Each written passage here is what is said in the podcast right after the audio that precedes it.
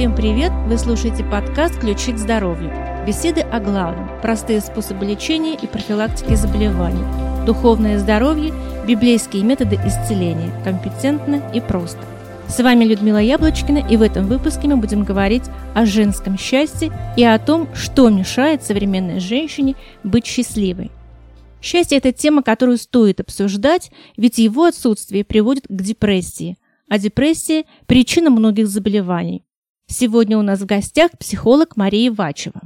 Мария, можете ли вы назвать себя счастливой женщиной? Да, я могу назвать себя счастливой женщиной. И я думаю, что в начале нашей беседы мне хотелось бы обозначить, что порой женщине, ну вот вы обозначили тему, да, как быть счастливой, мешает быть счастливой само ожидание счастья что вот я буду счастливой, когда вот то исполнится, или другое, или я до чего-то дойду, до какого уровня развития, изменения отношений, обстоятельств жизни.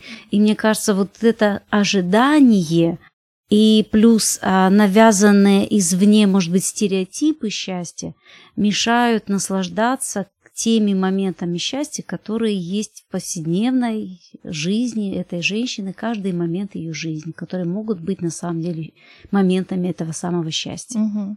Но ведь у каждого свое представление о счастье. Конечно, да. безусловно. Для кого-то это нужно просто тихая, спокойная жизнь. Для кого-то, наоборот, более, больше эмоций.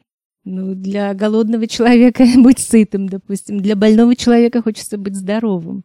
Вот. А вот конкретно для вас что значит быть счастливым? Ну, для меня быть счастливой, наверное, быть кому-то нужной, и чтобы рядом со мной были люди, которым я нужна, и в свою очередь я могу быть нужной, они мне нужны, вот так скажем. Угу. То есть мое счастье не зависит от каких-то, не знаю, от обладания какими-то вещами и так далее. Вот интересно, дорогие слушатели, вы можете дополнить предложение. Мне для полного счастья не хватает. И ответьте, пожалуйста, себе сами, что вам не хватает для полного счастья. И интересно, есть ли среди наших слушателей те, кто сказал «у меня все есть». Кстати, вы можете написать об этом в комментарии к нашему подкасту. Нам это очень поможет в работе. Мария, на одном из сайтов я читала о том, с какими проблемами люди больше всего обращаются к психологам в основном к психологам обращаются женщины. И, значит, на первом месте в числе психологических проблем женщин это сложность в взаимоотношениях с мужчинами, с мужем, с возлюбленным. Значит, а, на первом месте проблема выбора партнеров. Кого именно женщина хочет видеть рядом с собой. На втором месте непонимание, неумение договориться с любимым. И в-третьих, это негативные переживания. Ревность, собственная раздражительность, агрессия или холодность в взаимоотношениях. Ну, а, вы знаете, женщины не случайно чаще обращаются к психологам, потому что они сами существа эмоциональные, и они болезненно, все-таки остро реагируют, когда что-то в их эмоциональном мире, окружении не так. Они эмоциональны, поэтому они обращаются к людям, которые могли бы им помочь, скажем, обрести некое умиротворение, эмоциональный некий баланс. Mm-hmm. Ну и тема, с которой они обращаются, которая вошла в десятку, и первая, она топовая, да, тема взаимоотношений с противоположным полом тоже не случайно, потому что женщина сотворена, она заложена вот с этим тяготением иметь отношения с мужчиной. Так создал Бог. Угу. Она пытается, конечно, сегодня современная женщина показать, что она может обойтись без него. Но она рано или поздно приходит к мысли, что кто-то рядом нужен. И вот тогда, когда возникает вопрос, что кто-то рядом нужен, у нее сразу же возникает некий образ. И она кого-то очень страстно, как вы написали, хочет. Вот какого-то такого, такого, такого. И иногда ее выбор, ее вот все ее стремление определяется неправильными характеристиками, угу. теми установками, которые в обществе, теми а, ориентирами, которые она получила из своей прошлой жизни, из детства. То есть иногда критерии не те, и женщина, делая неправильный выбор, лишь бы чтобы мужчина был рядом, лишь бы, или чтобы он, допустим, был вот финансово обеспечивал, неважно все остальное, что он холодный эмоционально или еще что. Иногда вот эти критерии толкают ее к тому, что она выходит замуж, но как следствие через определенное время у нее возникают вот те же самые проблемы, конфликты. Ну и вообще конфликты, на мой взгляд, они э, всегда возникают между людьми, между полами, потому что мы разные по-разному мир смотрим. Но усугубляет эту ситуацию всегда а, вот те изначально неправильные шаги построения отношений. Поэтому мне очень хочется, чтобы наши слушательницы имели четкие какие-то ориентиры нравственные, духовные, социальные. То есть они могли своего партнера и свои отношения, на свои отношения посмотреть с разных точек зрения чтобы потом, скажем, эти отношения в дальнейшем были более гармоничными и меньше сложностей в них было. Понятно. Все-таки а как же определиться женщине, кто ей нужен, и как не ошибиться в этом выборе? Вот иногда не очень правильно понимает, кто ей нужен. На самом деле каждая женщина невольно ищет примерно такого мужчину, который был в ее окружении, отец или, ну, значимый мужчина. Mm-hmm. И иногда тот мужчина, который был в ее окружении, ну, недостаточно хорош, но она тянется. Иногда женщины, к сожалению, тянутся к недосягаемым мужчинам, холодным, недоступным, отвергая простых, может быть, теплых, трудолюбивых, домашних мужчин, которые рядом. И мне очень хочется, чтобы все-таки в выборе они все-таки могли пересмотреть и свое прошлое, и могли оценить этого партнера с точки зрения а, физических качеств, нравственных качеств, духовных качеств. Потому что вот в комплексе эти качества, вот они и показывают, что это человек, который тебе, вот с которым ты можешь строить отношения. Угу. Вы можете э, порекомендовать что-то женщинам, с чего бы они могли начать работать над собой в этом направлении? Потому что эта тема тоже может быть очень такая обширная. Ну, безусловно, над этими вопросами можно всю жизнь работать, и каждый раз, когда мы общаемся с кем-то, особенно с партнером, он в определенной степени наше зеркало. И мы от него что-то, вот наши эмоции на него, они что-то показывают о нашем внутреннем мире. Да. Почему мы раздражаемся на эту ситуацию, почему раздражаемся на его поведение, почему нас это просто выводит из себя. Мы должны искать ответы в себе, искать ответы в своем прошлом. Люди, другие, в том, и самое главное, те партнеры, с которыми мы строим отношения, это прекрасная возможность узнать себя. Поэтому мне очень хочется, чтобы женщины изучали, исследовали себя, и хорошо, что они это любят делать. Для этого масса сегодня источников, книг. Вот а, в числе одной из я хотела бы назвать книг а, замечательного автора Нэнси Ван Пелт вот она пишет э, замечательные книги, у нее есть «Мы только начинаем», «Найти и удержать». Uh-huh. И она как раз показывает те возможные проблемы, которые могут быть, на что обращать паре в период ухаживаний. А период ухаживания, на мой взгляд, обязательно должен быть, чтобы люди могли узнать друг друга ближе и не торопились к каким-то а, близким сексуальным отношениям, которые мешают узнать человека с другой стороны. Uh-huh. Хорошо, спасибо. Так, вот на втором месте женщины назвали проблемы, связанные с э, низкой самооценкой. То есть это, конечно, не они сами назвали, это уже психологи назвали эти проблемы. Часто очень чувство неполноценности какой-то, да, совершает, ну, то есть э, из-за этого чувства мы совершаем ошибки. И в том числе и в выборе партнера. Да. А женщина, которая имеет э, ощущение, что она недостаточно хороша, она не будет смотреть на партнера, который бы, в принципе, был бы интересен, и она думает, что, ну, вот мне этого хватит, а, не буду искать что-то больше, лучше. Самооценка женщины связана очень сильно а, с тем окружением, в котором она росла, потому что пока она была маленькой, она еще не знала, она красивая или некрасивая, умная или неумная, но ее окружение, каждый раз обращаясь к ней, оценивая ее, ее поступки, ее внешность и все остальное, и формировало ее представление о себе. И поэтому опять мы возвращаемся к тому, что нужно посмотреть. А вот те зеркала, в которые я в детстве смотрелась, как женщина, насколько они правдивы. Вполне возможно, что это кривые зеркала, что то, что мне говорили, что из меня ничего не получится, или что у меня руки не оттуда растут, и что я никудышная хозяйка, и мать-то какая из меня получится. Вот эти все вещи вполне возможно ложь, которую нам навязали и с которой мы идем по жизни. И мне очень хочется, чтобы женщины могли немножко протереть вот очки своего духовного зрения, психологического, и посмотреть на себя другими глазами, на те ресурсы, которые у них есть, Потому что, конечно, когда у женщины низкая самооценка, она сидит ровно в жизни, она никуда не двигается. Угу.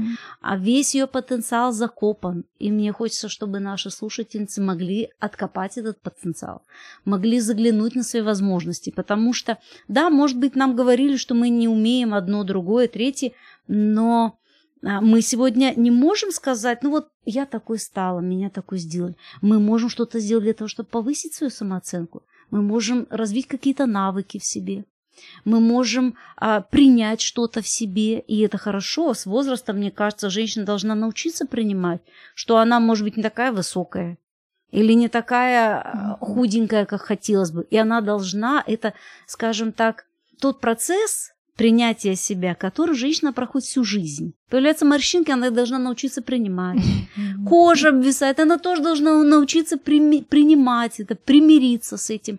То есть, мне кажется, любить себя, вот основа да, здоровой самооценки, здоровая любовь к себе – она вот в женщине должна культивироваться. Угу. То есть даже если девочку всю жизнь, ну, с детства любили, а у нее могут возникнуть такие мысли о своей какие-то неполноценности, о своей непривлекательности, но ей нужно раз за разом эти мысли отгонять и находить этим мыслям другие позитивные альтернативы.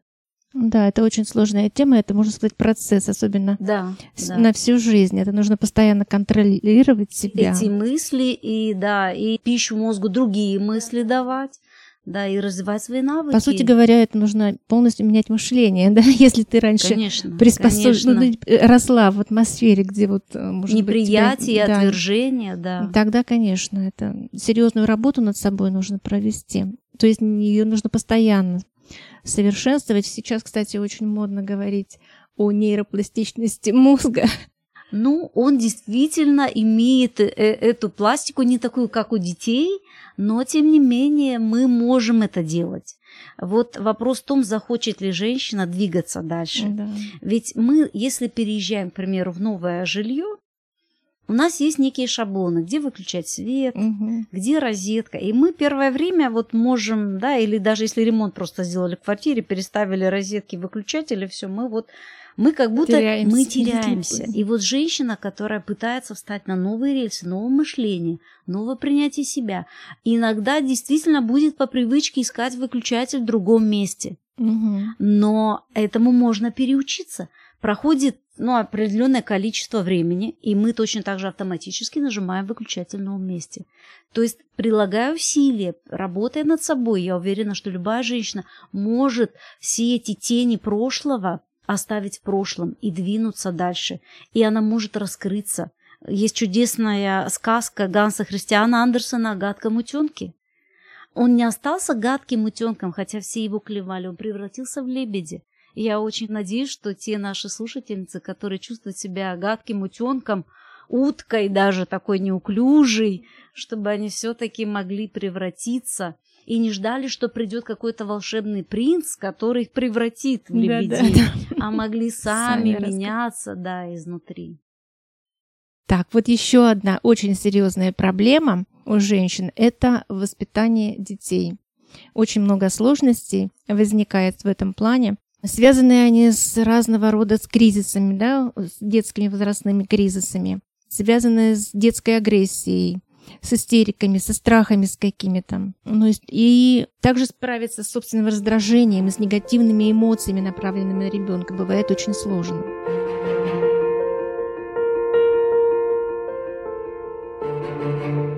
Ну, безусловно, Дети а, – это вот та сфера, в которой женщина может реализовать себя, которая важна для нее. И я вернусь снова к тому, что женщина так устроена, что ее главные приоритеты – это все-таки семья. Общество может сегодня нам навязывать другие, но тем не менее, когда встречаются две женщины, первое, о чем они друг друга спрашивают, ты замужем, не замужем, а как твои дети, неважно в каком возрасте. И, конечно, когда есть возможность похвалиться успехами детей, Это для женщины мощный мотив. Мужчины, встречаясь, не обсуждают, как там у детей, музыкалка, успехи, как он в школе учится. То есть женщина изначально ориентирована, ее миссия в этом, в семье, в муже, детях. Я не против того, чтобы женщины делали карьеру, но важно, чтобы все-таки баланс соблюдался. Но вот а, по моим наблюдениям, чаще всего женщины обращаются за помощью к психологу тогда, когда перестают контролировать детей. Mm-hmm. То есть кризис трех лет, она еще как-то она им управляет. Кризис шести лет, она еще, она еще в подростковый возраст как-то еще входит, и вдруг, о ужас, вот этот душка, одуванчик, ребенок, пушистик превратился в колючий кактус, угу. с которым они не знают, как взаимодействовать, он грубит, он еще что-то делает. И мне кажется, что вот именно в такие моменты женщины чаще всего обращаются за помощью, когда им кажется, что они теряют контроль. Угу. Ну и в подростковом возрасте это естественно, что часть контроля мы теряем, потому что дети хотят создавать новые отношения, они осваивают независимость, другую платформу, и, естественно, они хотят на другой уровень отношений выходить, а мы хотим жить по-старому. Мне нравится, что женщины ищут ответы на взаимоотношения с детьми, что они неравнодушны к трудностям детей. Мне очень хочется, чтобы те женщины, которые иногда, знаете, в таком замкнутом круге люблю, раздражаюсь, срываюсь и снова люблю, вот мне хочется к таким женщинам обратиться, потому что они порой чувствуют из-за этого чувство вины, что я люблю и вместе с тем срываюсь на нем. Очень важно, чтобы мы все-таки искали причины не только в ребенке, потому что он тоже как зеркало отражает наше состояние, а чтобы мы искали причины в себе, почему я раздражена, может, я устала на работе, может, мне нужен отдых какой-то, может, я уже не была два года в отпуске, может, у меня какие-то проблемы в личной сфере, и, и это является неким катализатором, что я срываюсь на ребенке. И вот в первую очередь, чтобы женщина не раздражалась, мне кажется, важно, чтобы она нашла сначала гармонию, внутренний баланс своей жизни. Тогда спокойная, счастливая, радостная мама сможет подарить спокойствие, счастье и радость своему ребенку. Тогда она в нем не будет видеть кого-то, кто ее специально бесит. Угу. Доводит до белого коленя, как говорит женщина она одна. Она мне говорит, он как будто на зло мне делает. Да, да, да, на вот самом это... деле это та проекция, которую она видит. Вполне возможно, что вот этими своими попытками этот ребенок хочет снова услышать, ты мне нужен, ты мне дорог, ты не лишний в моей жизни. И когда вот женщина спокойна, да, то есть сначала женщины, слушательницы, думаем о себе, делаем маму доброй. Когда мама добрая, тогда она видит в ребенке не просто кого-то, кем она может манипулировать, кого она должна во что-то воспитать, а некий подарок, который не навсегда с ней. Дети – это наш подарок, но они не навсегда с нами. Приходит время, они уходят из нашей жизни. И вот какой свет мы туда вложим, с чем они уйдут, каким они нас вспомнят. Вот мне очень хочется, чтобы в суматохе дней, в суете жизни мы все равно не забывали, что они не всегда будут с нами чтобы мы ценили этот дар, который рядом с нами. Очень сложно, конечно, не забыть именно тогда, когда вот у тебя ребенок что-то перед глазами да, что-то такое делает. делает. Но ведь вот источник спокойствия, он должен быть как-то, я не знаю, где его взять женщинам. Ну, а, я, как женщина, нахожу источник спокойствия в разных вещах. Для меня э, самый мощный источник успокоения разгневанной мамы – это молитва для меня. Угу. Почему? Потому что когда женщина раздражена, она не может даже правильные вещи, которые хочет сказать, правильным тоном ему сказать. И очень важно в этот момент сказать ребенку, что я не могу признаться, я не могу сейчас с тобой спокойно об этом говорить. Мы вернемся к этой теме выйти, уединиться в ванной комнате, неважно где, если у вас маленькая квартирка, да, где-нибудь закройтесь и попросите у Бога, попросите у Бога сил посмотреть на этого ребенка другими глазами. Вспомните, как вы на него смотрели, когда ему было 6 месяцев или 8, и какой он лапочка для вас был, и как вы улыбались ему. И попробуйте вот с этим ощущением, получив у Бога вот этот источник любви, безусловной любви, а, отдохнувший, да, успокоившись, спустя какое-то время поговорить с ребенком. мы тогда не будем получать тех проблем, которые возникают в подростковом возрасте, когда а, мама жалуется, что он ее не слышит. Мгм. Он ее не слышит, потому что она в свое время не научила его слышать себя, и она сама не слушала его. Кстати, у меня вот на этой неделе тоже такой опыт произошел. У меня дочь подросток, переходный возраст у нее сейчас, и не всегда она поступает так, как вот ей говорят. Не планирует время там, не успевает. В последний момент нужно она считает, что сделать. она все Да, контролирует. в последний момент сразу нужно кучу дел сделать. Поэтому, когда я говорю, Аня, вот возьми, вот сейчас вот тебе нужно это, это, это. Ну хорошо, сейчас, но не делает. Иногда настолько раздражаешься и думаешь, вот сейчас вот, вот скажу ей, а потом думаю, и что дальше? Реакции. Рвутся остаточки каких-то контактов обычно, когда родитель в таком состоянии выплескивает. То есть мы должны продумать эту Плюс фразу. да. еще у нее эмоциональная перегрузка э, с учебой. Мгм. И, и вот думаю, сижу и думаю, господи, мысленно, вот, по крайней мере, обнимаю, сейчас думаю, вот выскажу. И момент такой, так, подожди, сначала попроси у Бога мудрости. Прежде чем сказать, я просто мгновение, Господи, думаю, дай мне мудрость сейчас, что она должна от меня услышать. Но это большая работа. Это большой труд для Да. мамы. И вот, знаете, это вспылить. удивительное, удивительное ощущение смены эмоций. Как да, может быть, да? да. Потому что она приходит извне. Это не да. вы себе культивируете. Я сейчас потерплю, Да, я да, еще да. потерплю, я еще потерплю. А потом как сорвусь, и бедный этот ребенок, на него просто цунами мамина накатывает. Поэтому, конечно, очень важно, чтобы женщина находила источники эти извне, потому что нашего человеческого ресурса недостаточно. Ребенок может капля за каплей, день за днем выпивать наше терпение. И у нас его не хватит человеческого терпения. Поэтому, если есть возможность, если вы читаете, слушательницы, наши Евангелие, если вы читаете какие-то духовные книги, если вы читаете каких-то людей, которые делятся жизненным опытом, педагогические какие-то книги, они будут вот тем источником, который поддержит вас. Молитва, да, природа. Если вы чувствуете, что вы очень такая активная мама, и вам и молитвы недостаточно, вы еще кипите, выйдите, прогуляйтесь, выплесните куда-то это. Нужно куда-то эту энергию направить в другое русло, чтобы не пострадали самые близкие, те, которые находятся рядом с вами. Мгм, хорошо. И вот исходя из этой же темы, продолжение это страхи и депрессии. Это то, с чем еще обращаются к психологам, дорогие женщины. Ну, э, я думаю, что те женщины, которые... У них разная основа, скажем так. У страхов основа – это потеря контроля какого-то, да, недоверие, тревожность какая-то за что-то. И чаще всего женщин тревожатся, женщины в основном тревожатся за то, чего на самом деле даже и не случится. Она тревожится наперед о том, что будет с близкими, о том, что будет, если она, а если ребенок, а если... И вот этих «если» в женской голове очень много. Более того, женщина вот эту тревогу может раскрутить в доли минуты и в доли секунды раскрутить. Ребенок не поднял трубку, если она звонила. Она еще раз позвонила, не поднял трубку. А он где-то в городе, к примеру, да, идет со школы или еще что.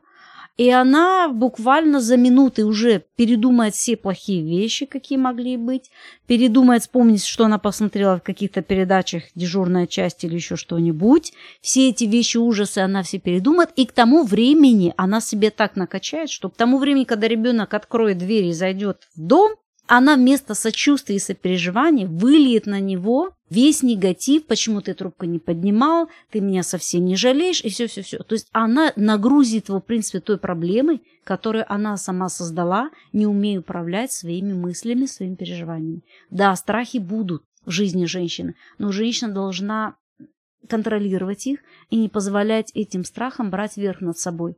И здесь как ключ я бы снова вернулась все-таки к молитве. Когда мы чувствуем, что нами овладевает страх, а мы не можем все вещи в жизни контролировать. Мы не можем контролировать, мы не можем быть везде с нашими детьми, мы не можем везде быть с нашими мужьями, мы едем где-то на трассе, да, сами за рулем. Но есть вещи, которые мы можем в молитве отдать Богу и сказать, ты управляй нашей жизнью, ты контролируй ее, и ты помоги нам иметь мир, который мы сами не можем обрести.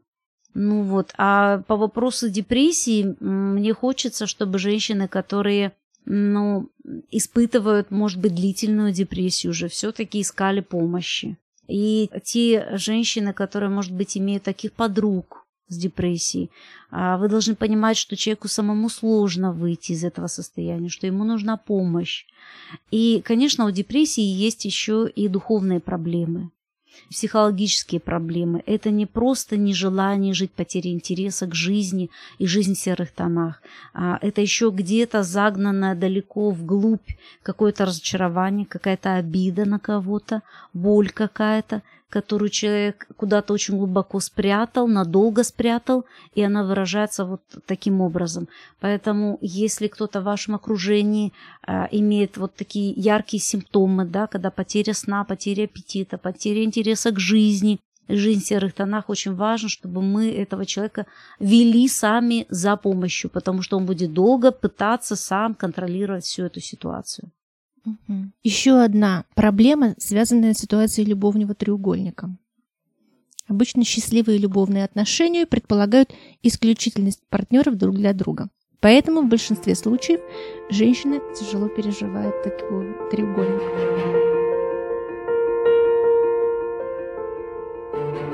Ну, вот знаете, я как-то анализировала эту проблему, и я обнаружила, что часть женщин, которые знают о измене мужа, о том, что что-то есть, но предпочитают делать вид, что этого нет. Почему? Здесь опять кроется проблема в том, что, может быть, в ее семье, в которой она росла, так было. Может быть, у нее, опять же, та же самая низкая самооценка, о которой мы говорили, и она боится, страхи опять те же, о которых мы говорили, она боится потерять. И а, решает для себя, что чем совсем ничего, то пусть так. Она видит в этом какие-то вторичные выгоды, это материальная какая-то обеспеченность, но он отец все-таки для детей. Вот, конечно, эти ситуации очень непростые. А есть категория женщин, которые сразу обрезают отношения и так далее.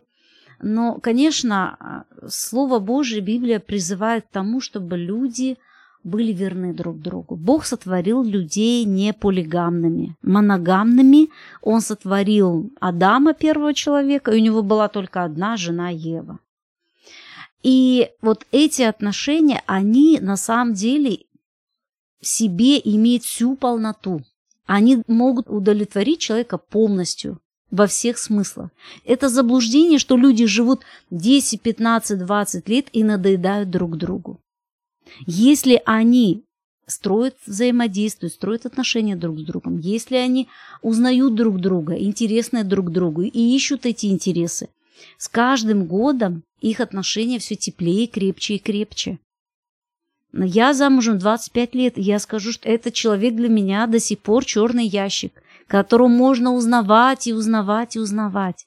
Поэтому мне кажется очень важно, чтобы люди не искали интереса Любовный треугольник почему возникает? Либо интерес какой-то праздный, эмоции какие-то свеженькие. Свежие эмоции можно иметь со своим партнером в браке. Для этого нужно просто иногда прилагать какие-то усилия, вносить какие-то романтические нотки, которые мы изначально делали, а теперь оставили. Ну и еще одна причина может толкать, может быть, э, на такие вот ну, непростые отношения. Это тогда, когда у супругов конфликты и оскорбления. И, конечно, если один из супругов все время слышит свой адрес критику, неприятие, все, что не сделал не так, не эдак, не хорош, э, не окейный, да, то, конечно, а пришел на работу, а там он нужный, замечательный и, и умный весь из себя, то это иногда толкает партнера на вот эти вот самые вещи, да, на измену. А, и точно так же женщина, если она, мужчина перестает а, уделять ей внимание, как-то заботиться о ней, а она где-то в, обществе получает знаки внимания, это для нее искушение. Но даже если есть такое искушение и в жизни мужчины, и в жизни женщины, Слово Божие все равно, заповеди Божьи говорят о том, чтобы человек не прелюбодействовал, потому что это имеет а, большие последствия и психологические, и физиологические, потому что различные заболевания психосоматические, да, и, и вместе с тем духовные проблемы. И, и депрессия тоже может быть следствием как раз-таки вот таких нарушенных отношений. Ну, а как быть, если, допустим, в супружеских отношениях у партнера а, безответная любовь какая-то? Ну, то есть не обязательно в супружеских, даже, может быть, наверное, и в супружеских отношениях, и, и же просто в любовных отношениях. Безответная любовь. Я бы разделила все-таки одно от другого, потому что когда а, люди просто встречаются, дружат, и один влюблен, а второй не воспринимает это как романтические отношения, это одно. И человек может так иногда годами ждать, ждать, ждать, что что-то у другого родится. Но я хочу все-таки, опираясь на тот опыт, который у меня есть, и наблюдение за такими парами, сказать, что если вы ждете 3-5 лет, и ничего в ваших отношениях не меняется. Безрезультатно что-то ждать. Обычно для того, чтобы определиться и для того, чтобы созрели отношения, паре нужен год, два года. Для того, чтобы понять, хотят ли они дальше куда-то двигаться. И человек может ложные какие-то иллюзии строить, да, вот ему трудно было, он меня позвал. Вот, да, женщина говорит, я 8 лет ждала так. Угу. И все меня убеждали, а я не видела этого. Вот это такой, эм, ну, вот Безответная любовь очень больное состояние, потому что женщина что-то дорисовывает или мужчина что-то дорисовывает в партнере, он видит якобы какие-то усилия с его стороны. Но я хочу, чтобы все-таки человек, который готов задуматься над этими отношениями, проанализировал. Если больше двух лет и отношения никак не меняются, они должны быть готовы к тому, что тот человек, на которого они возлагают надежды, может кого-то встретить в любой момент, у него что-то вспыхнет, и вы останетесь просто ну, с разбитым сердцем. Ну а если касается дела семьи, и люди что-то друг другу пообещали, пообещали быть вместе, и возникают какие-то чувства. Это, скажем так, часть жизни, мы эмоциональные, мы имеем глаза, мы имеем уши, мы что-то видим, и у нас какие-то образы могут возникать в голове. И а, с этими образами нужно что-то делать. Если мы им позволяем дальше развиваться мыслям, включаем воображение, дорисовываем, а еще позволяем с этим человеком где-то встретиться, в кафе посидеть. Вот одна моя знакомая мне говорила, а, клиентка, да, она мне говорит, мы просто сидели в кафе. Он женатый, она замужняя. Мы просто общались, нам было здорово вместе. Но вот это было здорово вместе утешение друг друга. Все-таки мы, вот эта гендерная дружба, она такая очень условная, я бы сказала. И женатый мужчина с замужней женщиной это дружба до поры до времени. Ну да. И поэтому закончилось все у моей клиентки печально, закончилось как раз-таки тем, что они оба стали изменять своим партнерам, и она в депрессии вот как раз и обратилась с тем, что вот она теперь раздавлена, разрушена ее жизнь. Поэтому очень важно, чтобы мы были на страже своих глаз, на страже своих мыслей. Да, мы можем видеть кого-то другого, он нам может быть интересен, симпатичен, может нравиться, интересно с ним общаться, но мы должны очень четко осознавать, что если мы заходим за эту запретную зону, мы там уязвимы. Мы можем думать, я себя контролирую, но на самом деле мы очень сексуальные существа, и сексуально заложенное в нас – это как бомба, и мы не знаем, когда взорвется, если мы будем вступать на запретную территорию. На этом мы прощаемся с вами, друзья. Продолжение нашей беседы слушайте в следующем выпуске. Если этот выпуск вам понравился, ставьте нам лайк и звездочку, пишите нам, отправляйте аудиосообщения, подписывайтесь и делитесь с друзьями в соцсетях. С вами были Людмила Яблочкина и Мария Вачева. Всего вам доброго, до следующих встреч.